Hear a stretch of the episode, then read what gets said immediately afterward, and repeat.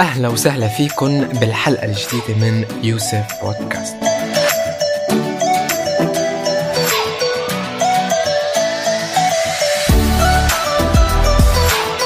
حلقة اليوم مختلفة شوي مختلفة شوي عن اللي سبق من الحلقات اللي, اللي عرضت واللي قدمت إلى مسامعكم. اليوم رح نتحدث أكثر على الفكر الأحكام المسبقة. نحن دايما بنفكر وبنحلل الأشياء طبقا للفكر المحدود اللي عندنا طبعا والمعطيات اللي نحن آه، تربينا عليها والقرارات اللي نحن بنتخذها يعني نحن بنفكر بطريقة من محيطنا. يعني هلأ الغني ما بفكر زي الفقير والمتعلم ما بفكر زي الأمي. كل شخص شخص عنده تفكير خاص فيه وتفكير يختلف عن الشخص المقابل أو الشخص الثاني الموجود بهذه الحياة. آه، عشان هيك في عنا تعدد للثقافات في عنا تعدد للغات وتعدد لل... لكثير أشياء. يعني في كثير أنواع من الأكل في كثير أنواع من ال... من التليفونات في كثير أنواع من اللابتوبس في كثير في كثير في كثير كثير أشياء.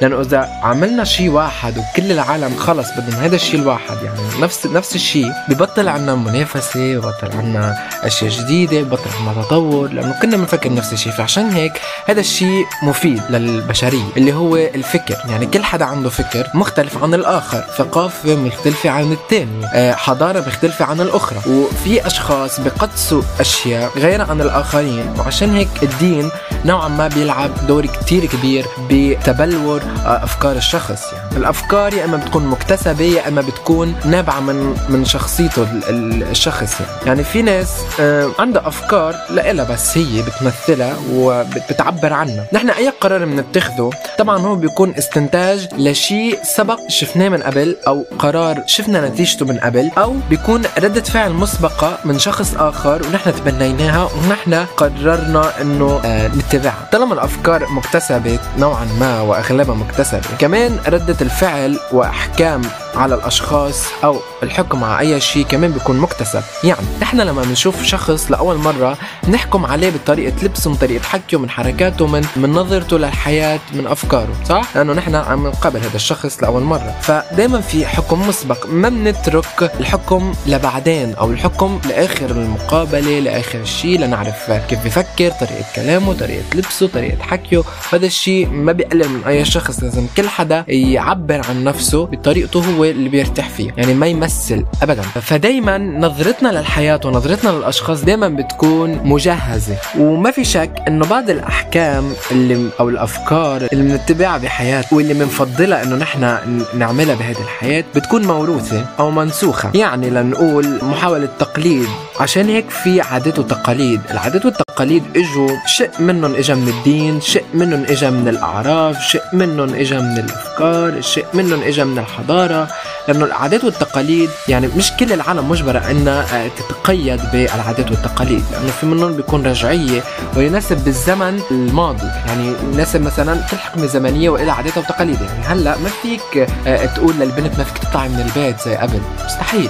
هاي عادات وتقاليد قديمة. اليوم في عادات وتقاليد جديدة لهذا العصر. فعشان هيك العادات والتقاليد لازم تتطور. العرب وخاصة بالعالم العربي العادات والتقاليد ضلت موجودة من حقبة زمنية قديمة. وما قبلت تتطور لأنه العقول مجمدة. عم عم بيحد من تطور العادات والتقاليد. يعني مثلا إنه ليه ما بنلاقي أفكار وعادات وتقاليد جديدة؟ حاليا ما عم بيطلع عادات وتقاليد جديدة تناسب المجتمع وتناسب الزمن اللي إحنا عايشين فيه. صعب صعب جدا تلاقي هذا الشيء عم بيطلع. أو إنه تتطور مثلا شغل. ولكن في تطور ملحوظ ولكن بطيء جدا جدا بالعادات والتقاليد في عالمنا العربي. آه نحن دائما بنورث أفكار ردة الفعل احكام المسبقة. دائما دائما بنورثهم من خلال المجموعه من خلال التكيف مع المجتمع من خلال مجتمعنا من خلال محيطنا ومن خلال العادات والتقاليد الموجودة من خلال الدين من خلال كل شيء موجود آه، حوالينا وملموس. دائما الأفكار بتكون موروثة في عالمنا العربي. عشان هيك العالم الغربي اللي نحن ندعي إنه هو مثالي ولكن ما في شيء مثالي بهذا الكون. طبعا العالم الغربي له عاداته وتقاليده ولكن بعالمنا العربي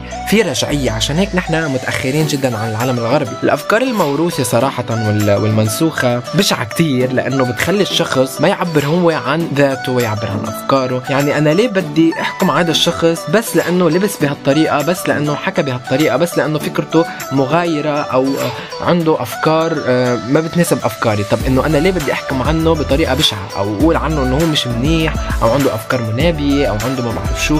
إنه ليه أنا بدي أفكر بهالطريقة؟ ليه ما بخلي أنا نفسي أفكر بطريقة إنه هو هيك وهو بيفكر بهالطريقة؟ ما بيعارضني هلأ ما بيعارضني أنا شخصيا بس بيعارض مثلا فكرة معينة بالمجتمع. هو هيك هو طريقة فكره هيك وأفكاره هيك وتطلعاته هيك و... يعني أنا ليه بدي أتكلم بطريقة بشعة؟ لازم اتقبله واؤمن أنه موجود لأنه لو ما في فكر مغاير وأفكار مضادة ما في عالمنا اليوم. ليه؟ لأنه زي ما قلنا بأول حلقة لأنه في تعددية بالأفكار تعددية بالميول تعددية بأي شيء موجود. بيخلق أشياء كتير. يعني مثلا في 100 نوع تليفون. في 100 نوع آه، لابتوب في 100 نوع أكل في حدا بحب هيدا الماركة وبيكره هيدا الماركة. يعني لو ما في هالفكر والتطلع ما في كل هالماركات وما في كل هالأكل وما في كل هاللابتوب. زي ما قلت أول حلقة بيكون عنا شيء واحد كنا بنتبعه وكنا بنفضله وكنا بنحبه. هذا الشيء بشع. يعني معظم البشرية بيقولوا إنه الروتين كتير بشع لأنه دائما بتضلك تعمله. فعشان هيك دائما بتضلك تعمله ودائما بتضلك تفكره هو شيء بشع. لازم حضرتك تطور من أفكارك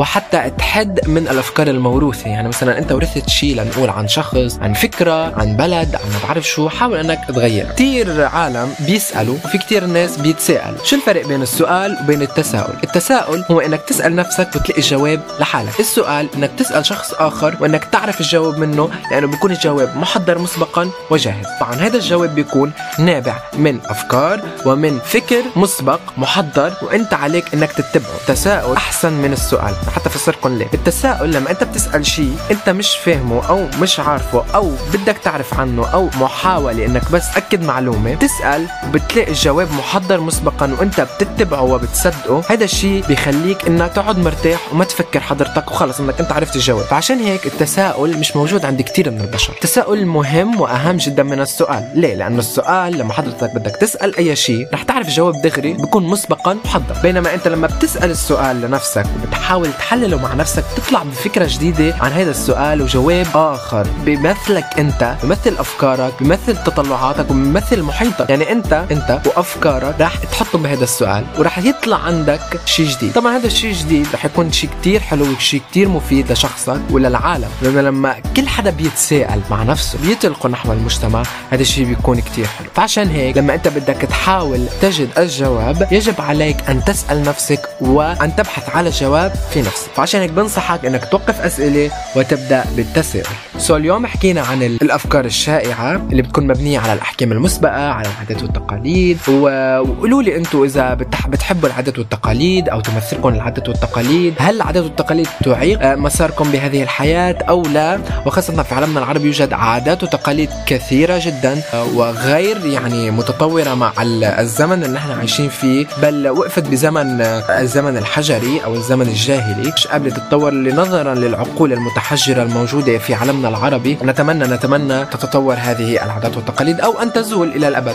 حضرتك يلي عم تسمع أكيد أنت مريت بكذا قصه بحياتك بكذا موقف خلوك إنك تتغير وحتى إنك تبدل فعشان هيك أنا رح أعمل حلقة مخصصة مع المواقف اللي حصلت مع كتير ناس. حاول اطرحها بحلقة من البودكاست وخليكم تستمعوا إلى كتير قصص. فأي حدا عنده قصة حابب اني شاركها بالحلقة يبعث لي على يوسف بودكاست. قصته وأنا أكيد راح أقولها بالحلقة بدون ذكر أسماء أكيد. أتمنى من أي حدا مر بتجربة أكيد كلنا مرنا بتجارب. وأي حدا مر بتجربة غيرته للأفضل أو للأحسن وبحب يشاركها مع العالم. طبعا بدون ذكر أسماء أنا مش رح أذكر أي اسم. بحب يشاركها مع العالم. أنا رح أعمل حلقة مخصصة عن المواقف اللي مروا فيها العالم. فإذا حابب إنه تكون قصتك آه، معروضة بالحلقة بتمنى إنك تبعت لي على انستغرام يوسف بودكاست لحتى أقدر أحطها وشاركها مع العالم. زي ما قلت بدون ذكر أسماء. رح تكون كتير سيكرت يعني أنا بس رح أعرض القضية أو رح أعرض القصة اللي صارت وشاركها مع المتابعين بحيث إنه يستفيد منها العالم. ومن هلأ لوقتها كونوا بخير وإلى اللقاء.